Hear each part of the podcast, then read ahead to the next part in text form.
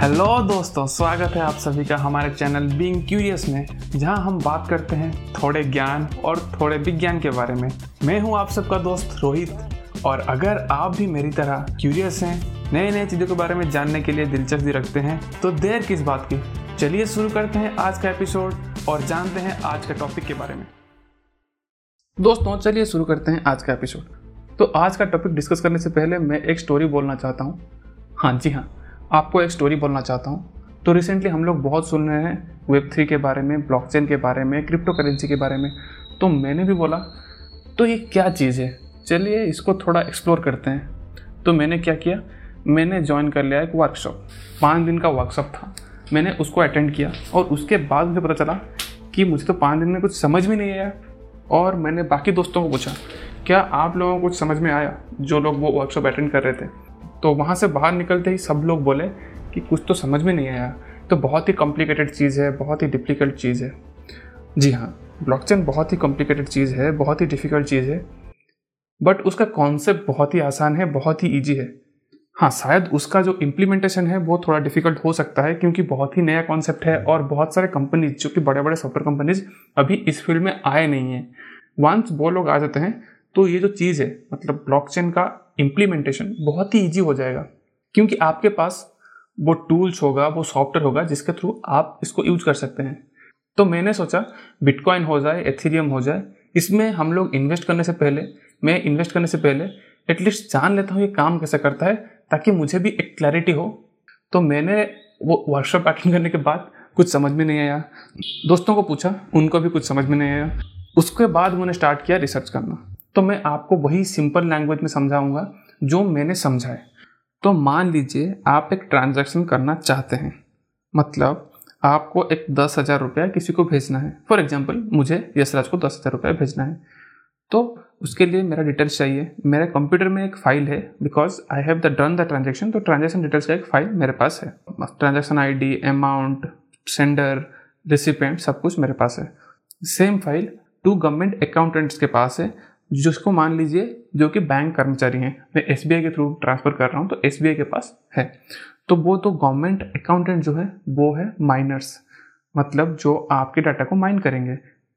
In simple language, blockchain में जो mine करते हैं, जो कंप्यूटर का रिसोर्स प्रोवाइड करते हैं, वो होते हैं माइनर्स।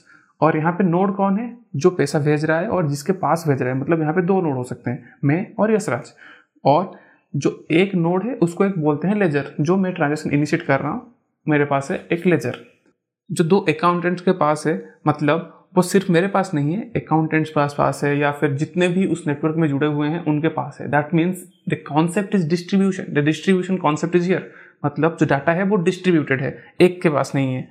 मान लीजिए आप ट्रांजेक्शन कर दिए हैं, मतलब आप जब ट्रांजेक्शन कर रहे हैं तो your system sends an email to each of the accountant to inform them. जितने भी अकाउंटेंट हैं उनको इन्फॉर्म करने के लिए एक नोटिफिकेशन या फिर ईमेल जाता है, मतलब बैंक वाले वन, मतलब S B I branch one, S B I branch two जो इन्वॉल्व हैं उनके पास एक मेल जा रहा है।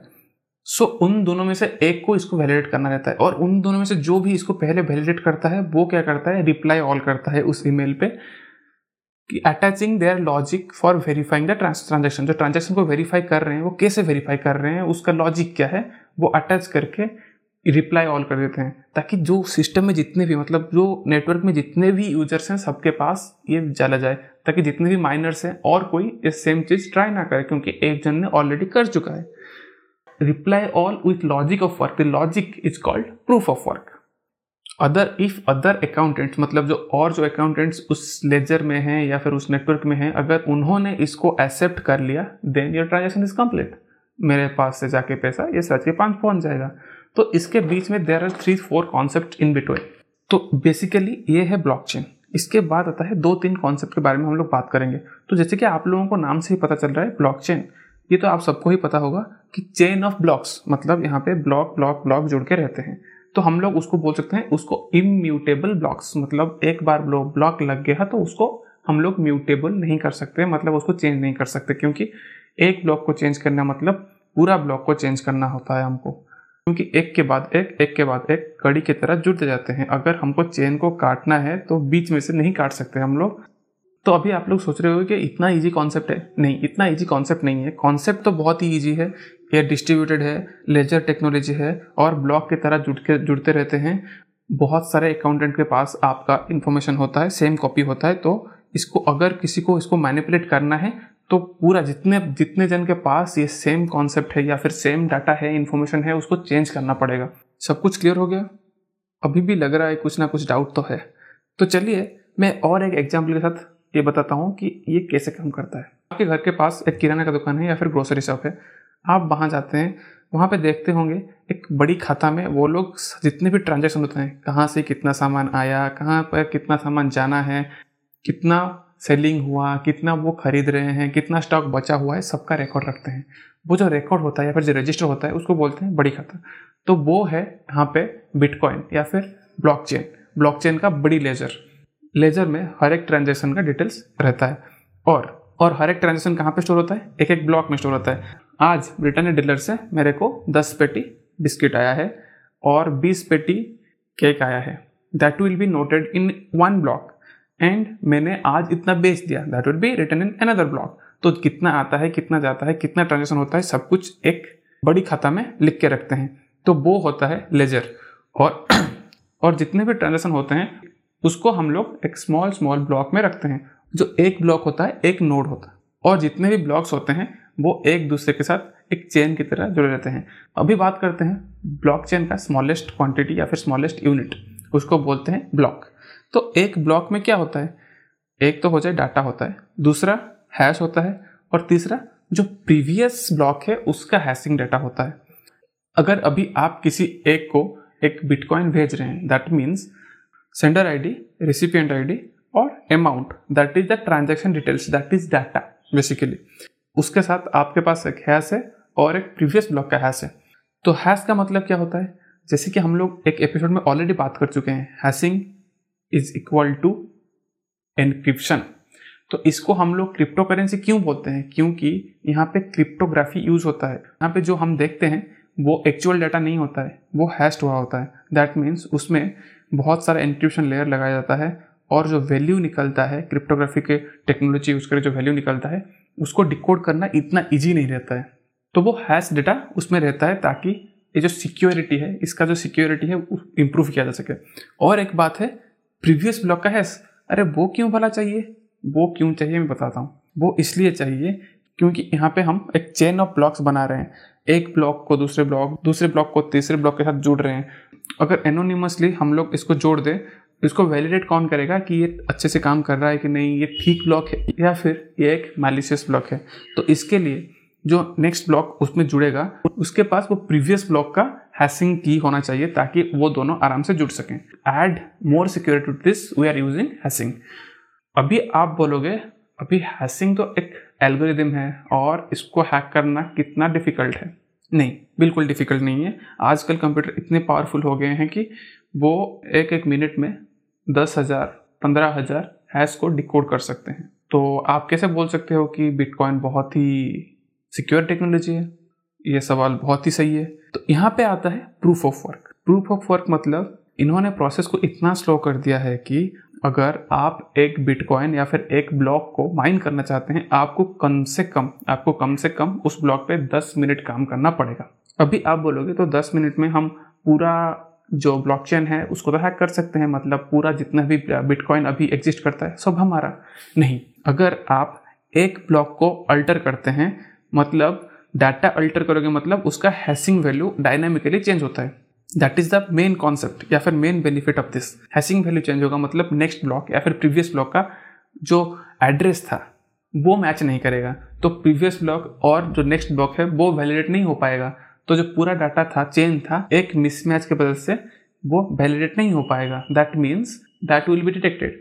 और अगर आपको पूरा जितने भी ब्लॉक्स हैं वहाँ पे आपको उसको हैक करना है, उसका हैशिंग वैल्यू चेंज करना है, तो आपको दस मिनट के हिसाब से मान लीजिए there are ten lakh bitcoin still now, that means ten lakh into ten minutes, आपको उतना मिनट लग जाएगा उस पूरा वैल्यू को या फिर पूरा जो ब्लॉकचेन को हैक करने के लिए।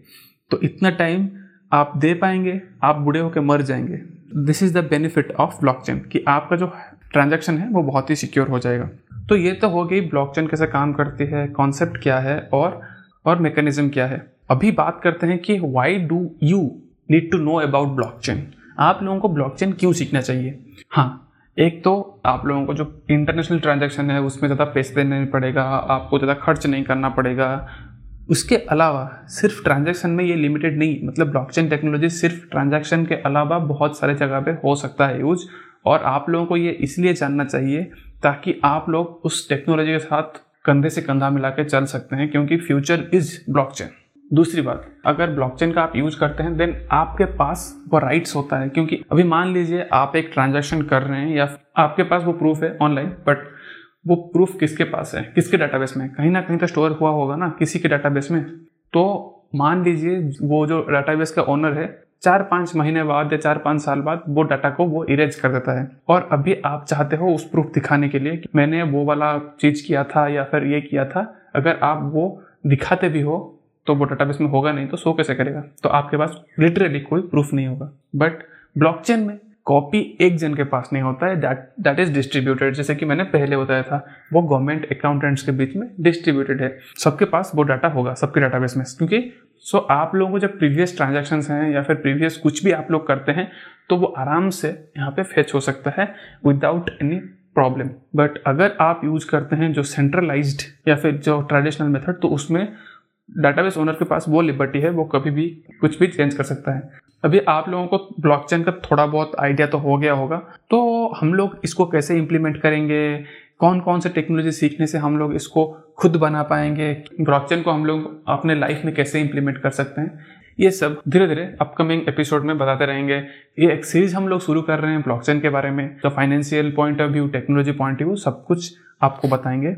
So stay tuned and be curious. सो आज के लिए इतना ही, फिर मिलते हैं नेक्स्ट एपिसोड में, तब तक के लिए सुनते रहिए हमारे पॉडकास्ट बीइंग क्यूरियस को। Thank you, good night.